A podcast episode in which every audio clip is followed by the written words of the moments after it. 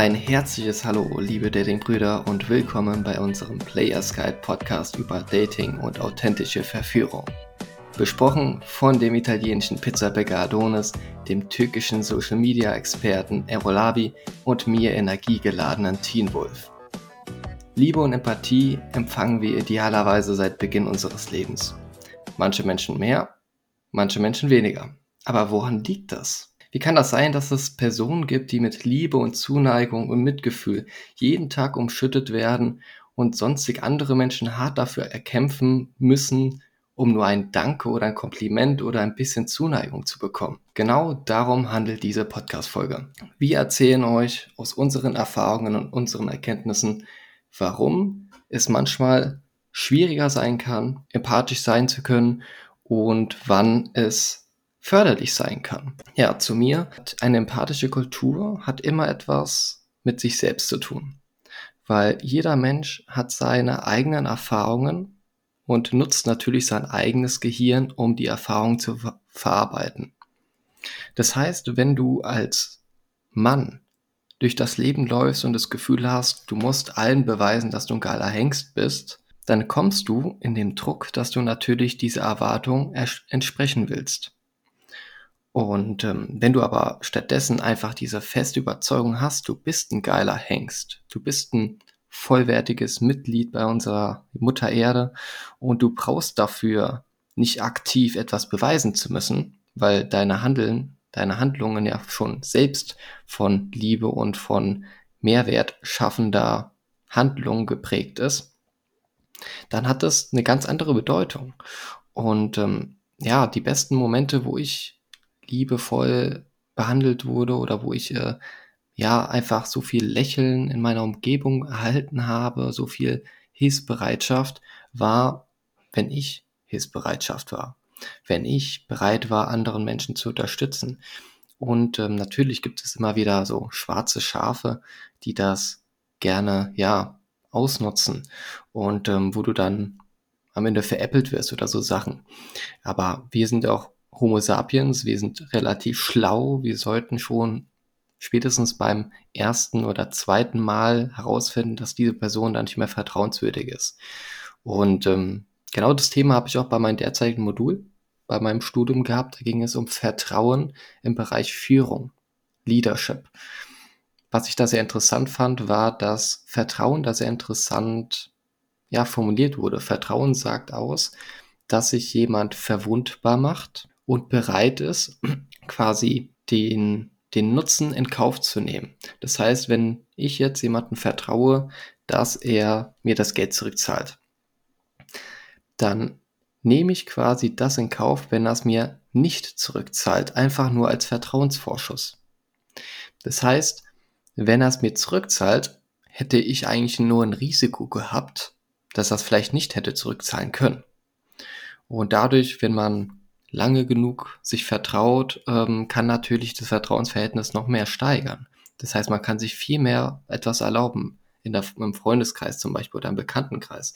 Bei uns Dating Bros ist es so, wir haben ein so krasses Vertrauen zueinander, dass wir wirklich über alles reden und da reden wir jetzt nicht über die offene Kommunikation, wo man einfach nur etwas sagt und nichts handelt, ne? Also reden um zu reden, sondern reden um Taten zu schwingen. Da frage ich auch den Errol, wie schätzt du überhaupt deine Freunde, Kollegen und Bekannten wert? Jo, Grüße gehen raus an die Community. Danke, Tino, für die schöne Einleitung. Das ist eine sehr gute Frage. Also generell, ich behandle die Leute so, wie ich behandelt werden möchte. Und in meinem engeren Freundeskreis, so, was erwarte ich von der Freundschaft?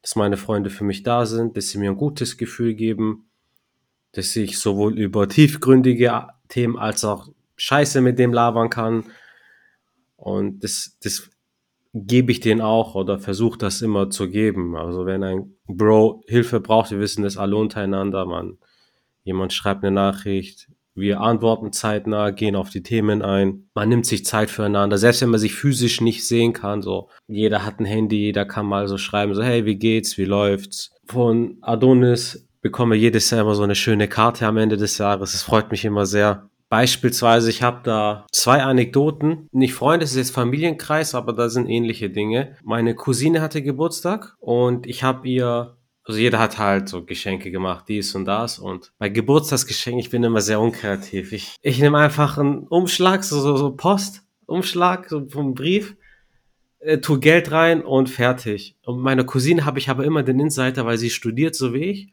Und die, die macht immer so Witze, so, oh, nach dem Studium, ich brauche einen Therapeuten, brauche einen Psychiater, so. Egal, ich halt viel Geld verdiene, dann kann ich den bezahlen, weil das mich so stresst.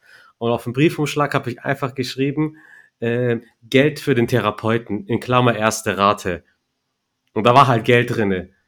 Und das hat, das hat, die hat sich den Arsch drüber abgelacht. Und die meinte, das war das schönste Geschenk, was sie bekommen hat, so an dem Tag. Das war, weil ich so das aufgegriffen habe, so diesen Insider, den wir haben.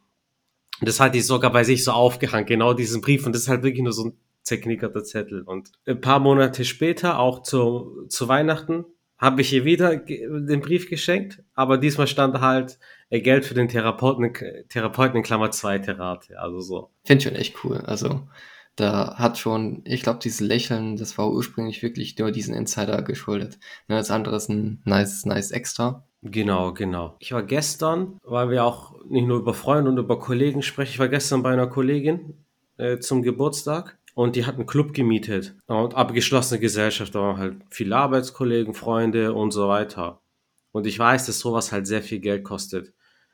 Mieten und die hat Snacks, Getränke, alles bereitgestellt. Und weil ich sie jetzt nicht so gut kenne und ich nicht weiß, was sie genau macht, auch gedacht, so weißt was, Geld ist so das Beste. Nicht zu viel, nicht zu wenig, einfach so einen gewissen Betrag, das kann die am besten gebrauchen. Dann habe ich eine, eine schöne Geburtstagskarte gekauft und habe halt auf Japanisch geschrieben, äh, Happy Birthday.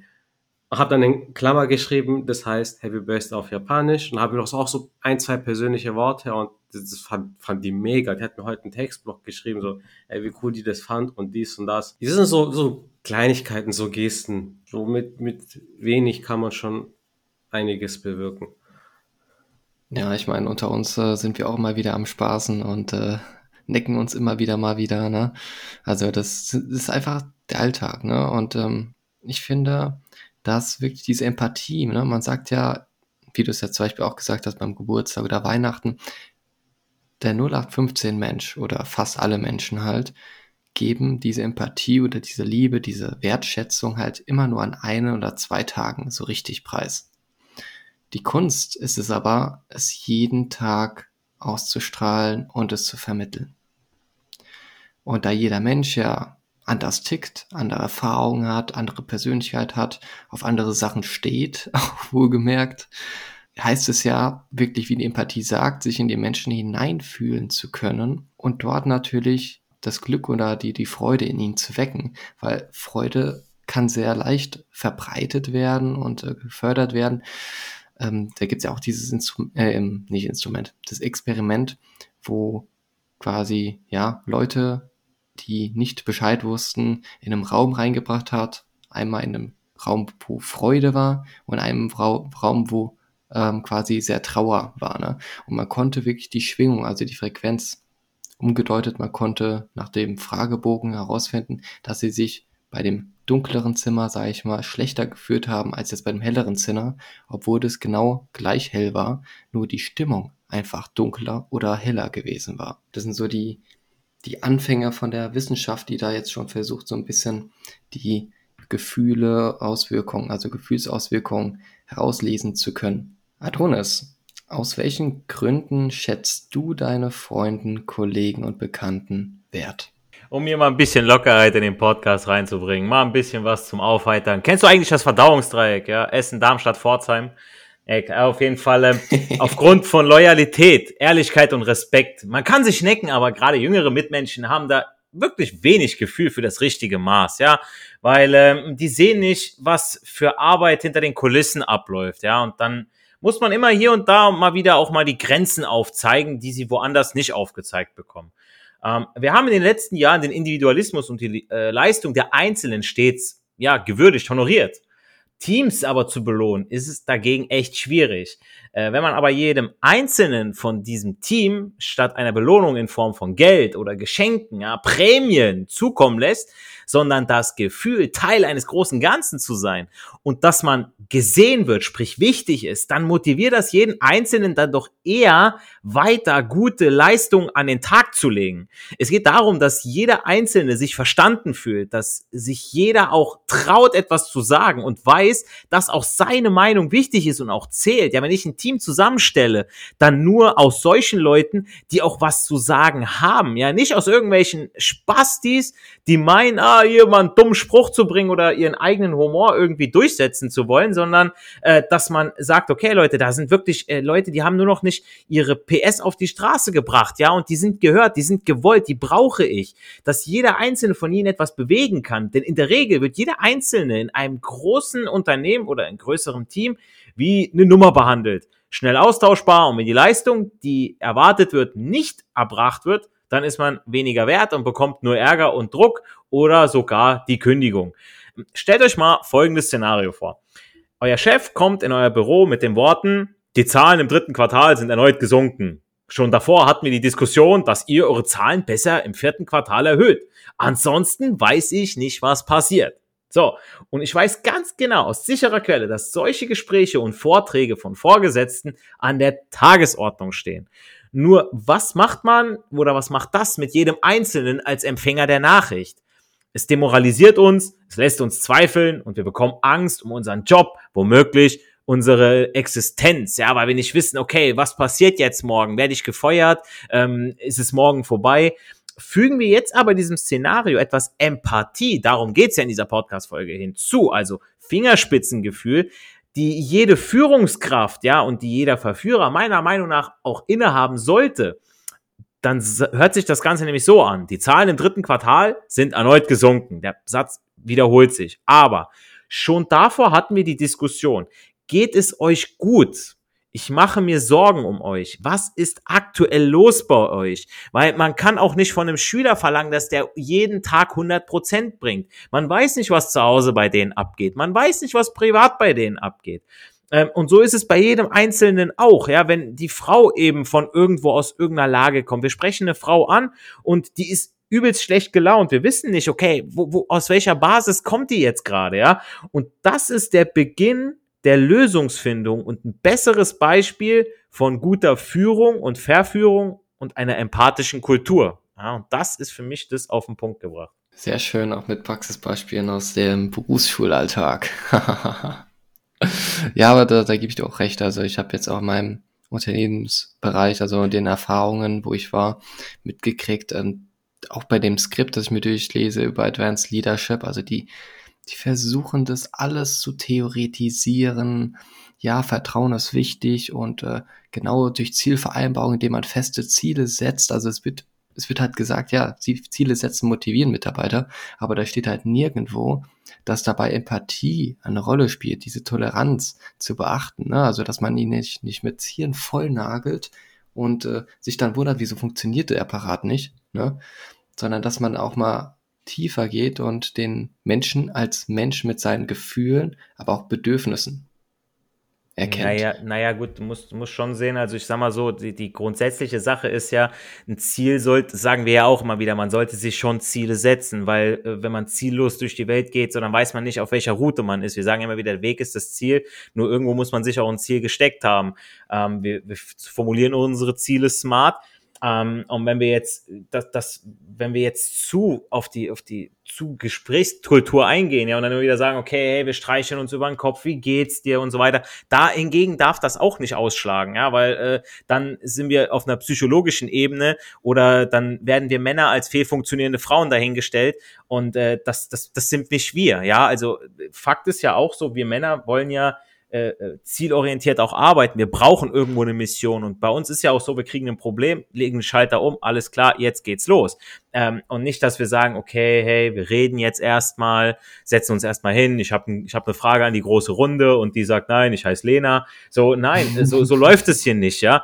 Und äh, da, da muss man schon differenzieren. Also es ist so ein, es ist ein Mittelweg, den man da finden muss. Und die Skripte per se sind nichts Verkehrtes. So, sie geben dir erstmal einen, einen ersten Einblick darüber, aber Fakt ist einfach nur, du lernst alles erst wirklich in der Anwendung, wo du dann sagst, okay, was passt denn zu mir? Der eine sagt, okay, äh, mir, für mich passen die ersten drei Seiten, beziehungsweise die Inhalte von Satz 5, 6, 7 und der andere sagt, nein, von mir passt es bei äh, Satz 7, 9 und 12. Ja, und das ist das, wo man schaut, okay, ähm, dann kommen erst die Gespräche da drin auf, wenn man aber schon auf dem Weg ist, um dann eben zu seinem Ziel zu kommen. Nur der eine läuft eben rechts rum, der andere läuft links rum. Deswegen sagt man ja, alle Wege führen nach Rom, ja, und so sollte das hier auch sein. Genau. Also es kommt immer darauf an, welche, mit welchen Personen man da entgegensteht. Ich habe da jetzt zum Beispiel mehr an die Maslow-Pyramide gedacht, so als Beispiel. Das nützt nichts, Ziele zu setzen, die in die Selbstverwirklichung gehen, wenn nicht mal die Defizitbedürfnisse erfüllt sind. Ne?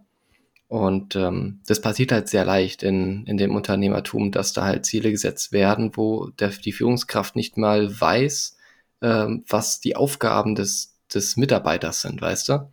Das sind so die Thematiken, die dann dazu führen, dass dann erst recht diese Ziele eher nur schwer in Erfüllung kommen. Von Empathie her ist es auf jeden Fall als Verführer mega wichtig. Also mittlerweile, wenn du viel übst, Lieder, lieber Datingbrüder, Bruder, dann ähm, wirst du auch nach einer Zeit erkennen, wenn du eine Frau ansprichst, dass du schon die ersten paar Sekunden ähm, entweder, dass sie dich will oder dass sie eher beschäftigt ist, was anderes im Kopf hat, solche Sachen. Ne? Und das kannst du halt wirklich nur durch Übung, Übung, Übung herausfinden, indem du halt die Empathie dort ein bisschen schärfst, indem du halt neue Erfahrungen sammelst und die dann jedes Mal abgleichst. Ne, okay, das hat zu dem Problem geführt, das hat zu dieser Lösung geführt. Ne, wie der Weg nach oben gibt es auch viele Wege. Mit diesen wertvollen, praktischen Impulsen aus unserem Dating-Stammtisch entlassen wir euch in die neu startende Woche. Wenn dir der Inhalt und die Dating-Brüder dahinter gefallen haben, hinterlasst uns gerne 5 Sterne auf iTunes, Google Podcast und Spotify. Schön, dass du mit dabei warst und wenn du das Datingleben so richtig durchstarten willst, dann äh, melde dich gerne auf Instagram bei uns und äh, wir vereinbaren ein unverbindliches Erstgespräch und finden heraus, was so deine ja, Behinderungsfaktoren beim Dating sind. Jetzt bist nämlich du dran. Geh raus, trau dich und sprich die Frauen an, die dich schon heimlich anlächeln oder extra langsam an dir vorbeilaufen. Erfolg hat drei Buchstaben. Tun. Bis zur nächsten Woche.